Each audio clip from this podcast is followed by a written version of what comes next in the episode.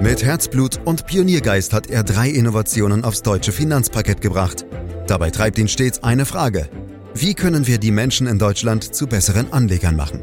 Karl-Matthäus Schmidt, Vorstandsvorsitzender der Quirin Privatbank und Gründer der digitalen Geldanlage Quirion. Freuen Sie sich auf Klug anlegen, den Podcast zur Geldanlage. Mit dem Tag unserer Geburt gehen wir Menschen unzählige Risiken ein und sollten sie idealerweise auch meistern, um gut durchs Leben zu kommen. Manche Risiken sind unvermeidbar, wie zum Beispiel der tägliche Weg durch den Straßenverkehr. Andere wiederum können weitgehend minimiert werden, indem man sich beispielsweise im Winter warm kleidet, um einer Erkältung zu entgehen. Ähnliches gilt auch bei der Geldanlage, denn auch hier gibt es ganz unterschiedliche Risiken, die man als Anleger handeln muss. Ein äh, spannendes Thema, wie ich finde, das wir heute mit Karl-Matthäus Schmidt, Vorstandsvorsitzender der Quirin Privatbank A G und Gründer der digitalen Geldanlage Quirion, besprechen können. Hallo Karl. Hallo Andreas. Ja, no risk, no fun. Das ist hin und wieder zu hören, vor allem wenn man sich mit dem Bungee-Seil in die Tiefe stürzt oder mit dem Auto über den Nürburgring heizt, beispielsweise. Wie viel Risiko ist dein Ding, Karl? Ja, Andreas, als äh, Unternehmer muss ich ja eine gewisse Risikobereitschaft äh, mitbringen, aber da äh, gehe ich halt Risiken ein, die ich auch kontrollieren kann. Also im Privaten gebe ich dir schon recht, da bin ich früher mehr Risiken eingegangen. Ich war zwar nie ein Bungee-Springer, weil ich irgendwie mit Höhe es nicht so habe, aber ich gebe zu, beim Mountainbike, wenn es den Berg runter geht, da fahre ich heute schon tatsächlich äh, langsamer. Aber als Anleger dagegen habe ich gelernt, dass es nur sinnvoll ist, ganz bestimmte Risiken einzugehen, nämlich die systematischen Risiken, wir nennen die auch die guten Risiken. Und da waren sie, die zwei Worte, die ich schon öfter bei euch in den Publikationen oder auch auf der Homepage gelesen habe, Karl. Systematische Risiken und unsystematische Risiken. Das ist eine ziemlich schwierige Gemengelage. Von daher gehen wir direkt rein, Karl. Was steckt dahinter? Also unsystematische Risiken sind äh, unternehmensspezifische Risiken. Also wenn du ein einzelnes Wertpapier, zum Beispiel ein einzelnes Unternehmen im Depot hast. Systematische Risiken, das sind unternehmensübergreifende Risiken. Also zum Beispiel Risiken des Gesamtmarktes. Und da sprechen wir eben manchmal von den guten und von den schlechten Risiken. Wenn du so willst, ist Corona, also die Marktbewegung, ein gutes äh, Risiko und Wirecard, äh, die Pleite, ist sozusagen ein schlechtes, also sprich unsystematisches Risiko. Das sollte jedem Anleger in der Tat, gerade wenn man eine Weile schon an den Börsen unterwegs ist, soweit klar sein, Karl. Aber warum ist das wirklich wichtig? Eigentlich ist es doch wurscht, ob ich einen Teil meines Vermögens nun durch systematische oder unsystematische Risiken verliere. Ich muss sagen, weg ist weg. Ja, nein, äh, das ist eben nicht egal. Und da gibt es schon erhebliche und wesentliche Unterschiede. Also für unsystematischen Risiken gilt, äh, im Gegensatz zu den systematischen, dass Einbrüche oft äh, stattfinden und eben auch äh, heftig sind. Bei systematischen Risiken sind die Einbrüche eher selten. Eine Erholung bei dem unsystematischen Risiko ist nicht gewährleistet und äh, die systematischen Risiken, da ist es praktisch sicher, dass die eines Tages sich eben auch erholen. Und da bietet eben Corona und Wirecard aus meiner Sicht eben perfekte Beispiele. Der Corona-Einbruch, wie du weißt, ist ja schon fast ausgebügelt und Wirecard ist ja quasi als Aktie vernichtet. Aber es gibt natürlich auch andere Beispiele. Denke nur an die Volksaktie, die Telekom-Aktie, die sich nie wieder erholt hat. Aber du kannst auch im Finanzsektor schauen, die Deutsche Deutsche Bank hat eine ganz schwache Entwicklung oder Bayer oder Automobil, äh, die Volkswagen-Aktie. Äh, und da weiß eben keiner, ob sich diese Aktie je wieder erholt. Und das ist eben für den Gesamtmarkt, und das ist der ganz große Unterschied, äh, also sprich bei den systematischen Risiken ausgeschlossen. Denn das würde ja bedeuten, dass sich unternehmerische Risiken im Durchschnitt eben sich nicht lohnen würden oder nicht entschädigt äh, werden. Und das werden sie eben. Und das ist der entscheidende Punkt, dass die systematischen Risiken eben eine Mehrrendite gegenüber den risikolosen Zinssatz erwirtschaften. Und das hast du im Schnitt eben bei den unsystematischen Risiken nicht. Das heißt also auch, Karl, ich will das nochmal ein bisschen versuchen, begreifbarer zu machen, dass systematische Risiken, so würde ich es jetzt interpretieren und berichtige mich, wenn ich falsch liege, dass das eher wirklich Gesamtmarktrisiken sind. Die gehe ich halt einfach ein, so wie ich äh, Risiken angehe, wenn ich den Straßenverkehr in Berlin oder sonst wo äh, betrete. Das muss ich schlichtweg dann einfach tun. Ähm, aber das heißt doch dann auch, dass ich eben bei diesen Risiken, bei den Gesamtmarktrisiken immer davon ausgehen kann, dass es eine Erholung gibt. Denn die gab es in den letzten siebzig, achtzig, hundert Jahren auch immer wieder, dass eine Erholung wirklich praktisch vorhersehbar sei. Was macht euch da jetzt so sicher? Schaut ihr da zurück oder habt ihr da andere Maßstäbe, die ihr einsetzt? Ja, du hast recht. Eine Erholung ist mehr oder weniger sicher, auch wenn ich natürlich nicht weiß, wann äh, sie stattfindet und wie lange es äh, dauert. Unternehmerische Risiken im Gegensatz müssen sich nicht im Einzelfall, aber auf jeden Fall im Durchschnitt letztendlich lohnen. Und das, was wir als Risikoprämie für systematische Risiken bezeichnen, ist letztlich nichts anderes als eine solche unternehmerische Durchschnittsentlohnung. Gäbe die es nicht, gäbe es aus meiner Sicht eben auch kein Unternehmertum und damit würde die Marktwirtschaft oder der Kapitalismus nicht funktionieren. Jede Aktienanlage ist daher im Grunde eine Art Wette auf das Funktionieren des Kapitalismus. Auf Ebene einzelner Unternehmen ist das aber anders. Da gibt es ja, wie du weißt, die schöpferische Zerstörung à la Schumpeter und damit der Untergang einzelner Unternehmen ist gerade, wenn du so willst, das Wesensmerkmal einer Marktwirtschaft. Mhm. Und da geht man in der Tat ja auch immer wieder Risiken ein, gerade in der Marktwirtschaft und gerade auch als Unternehmer, wie du einer bist. Aber Karl, Risiken müssen immer adäquat entschädigt werden. Das haben wir ja schon in anderen Podcast-Folgen gelernt. Je höher beispielsweise die Rendite einer Anleihe, desto höher auch das Risiko. Das ist alles soweit klar. Aber warum gibt es dann nur für systematische Risiken eine Prämie? Also der Grund ist, dass unsystematische Risiken in ein Depot durch Diversifizierung eliminiert werden können und das kann eben kostenlos äh, geschehen und dahinter steckt ein bekannter Spruch, äh, Diversification is the only free lunch. So, das heißt, das kann jeder machen, es gibt keinen Grund dafür, es nicht zu tun und so werden eben diese Risiken auch nicht äh, entschädigt. Wenn man sich das ganz genauer überlegt, wird es natürlich sehr kompliziert, denn diese Nichtentschädigung von unsystematischen Risiken ist letztendlich das Ergebnis eines Gleichgewichtsprozesses an den Finanzmärkten und da hat William Sharpe einen Nobelpreis bekommen, also da wird es dann schon echt kompliziert. Aber bildlich gesprochen ruft der Markt allen Anlegern zu, wenn ihr nicht breit diversifiziert, also sprich immer noch auf unsystematischen Risiken sitzt, dann seid ihr eben selbst schuld, aber für diese Dummheit gibt es eben keine Risikoprämie. Ja, darf ich offen sein, Karl, ist mir alles immer noch relativ theoretisch, was du uns da sagst zwischen systematischen und unsystematischen Risiken. Ich würde das ganz gern deshalb mal ganz speziell hier in unserem Podcast Klug anlegen, auch auf das Thema Geldanlage übersetzen. Was heißt das jetzt? Ihr helft also dabei, in Aktien zu investieren, die nur, sagen wir mal, gute Risiken haben. Aber wie findet ihr die denn in dem riesigen Universum der Finanzmärkte?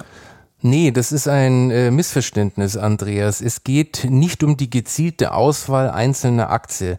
Keine einzige Aktie hat nur systematische Risiken. Es geht darum, dass das Portfolio-Management die Auswirkungen der unsystematischen Risiken im Depot minimiert. Und dabei ist das Zauberwort, wenn du so willst, Diversifizierung oder wissenschaftliche Diversifizierung. Um dir das vielleicht in einem Beispiel zu sagen, wenn du hundert Prozent in deinem Depot Wirecard hast, dann hast du eben hundert Prozent Verluste bei einer Pleite. Wenn du fünfzig Prozent Wirecard hast, hast du eben nur fünfzig Prozent Verlust bei der Pleite und so weiter. Und so hatten wir zum Beispiel Wirecard mit null Komma null drei Prozent im Depot, also mit einer sehr kleinen äh, Zahl. Wenn ich also ganz viele Aktien besitze, dann habe ich eben nur diese systematischen Risiken und in unserem Fall investieren wir deshalb in über zehntausend Aktienwerte, sodass ich dann eben nur noch die guten Risiken in meinem Depot habe. Also breit streuen auch hier, das höre ich ja auch immer wieder raus, dass das äh, wohl das Entscheidende ist. Ihr an der Börse würde Diversifizierung dazu sagen, Karl. Reicht da ein E T F auf den M S C I World, der ja quasi in die ganze Welt investiert, aus? Oder brauche ich da jetzt am Ende des Tages doch eine von Menschenhand geführte Vermögensverwaltung, um genau diese Risiken gewichten zu können? Also ein einzelner Index reicht da definitiv äh, nicht aus und auch ein M S C I Weltindex äh, nicht. Denn jeder Index hat konstruktionsbedingt immer bestimmte Schwerpunkte und genau diese Schwerpunkte muss man eben vermeiden. Und deswegen braucht man am Ende natürlich deshalb auch eine ganz klare Vorstellung, was ist eigentlich dieser Gesamtmarkt? Und man stellt dann eben doch sehr schnell fest, dass sozusagen diese Antwort, was ist der Gesamtmarkt, eben viel komplizierter ist, als man denkt. Also, wenn man den Gesamtmarkt im Depot haben will, dann reicht eben nicht ein Index und aus äh, unseren Analysen heraus braucht man eben fünf. Und wenn man diese fünf hat, dann hat man den Gesamtmarkt und eben nur diese systematischen bzw. guten Risiken im Depot. Fünf, also fünf Indizes, sagst du, braucht man, um glücklich zu sein, also quasi um breit gestreut zu investieren. Also da musst du uns jetzt verraten, welche das sind, was brauchen wir, welche Indizes brauchen wir, um bis ans Ende unserer Tage äh, gut und breit gestreut investieren zu können. Also aus meiner Sicht braucht man äh, den Standard-Werteindex, also die großen, breiten Werte, die zum Beispiel durch den M S C I Weltindex repräsentiert wird, plus eben vier Spezialindizes für die Segmente Value. Also das sind fundamental extrem gut bewertete Aktien, dann Small Cap, also kleine und mittlere Aktie mit einer geringeren äh, Marktkapitalisierung. Dann Momentum-Aktien, das sind Aktien, die in den letzten sechs bis zwölf Monaten eben besonders gut gelaufen sind. Und dann haben wir als letzten Index den Low Volatility Index. Das sind also Aktien mit geringer Schwankungsintensität. So, und wenn wir all diese Indizes in einem Portfolio zusammenfassen, dann erreichen wir eben eine weitgehend repräsentative Abbildung des Weltgesamtmarktes. Und ich sage es nochmal, das kann eben nicht ein einzelner Index leisten. Ist das jetzt eine gleichmäßige Gewichtung, Karl? Also wir haben, du hast jetzt von fünf einzelnen Indizes gesprochen. Das würde jetzt nach Adam Riese sein äh, für jeden zwanzig Prozent. Oder gibt es auch da einen speziellen Schlüssel, den ihr entwickelt habt?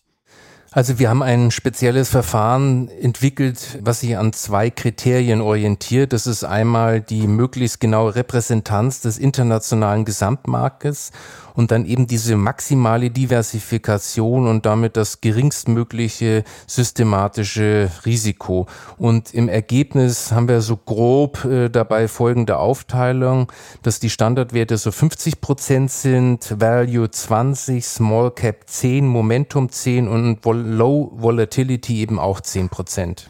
Also es muss am Ende immer darum gehen, unsystematische Risiken aus dem Depot rauszuhalten. Welche Instrumente braucht es darüber hinaus, um das zu erreichen, Karl?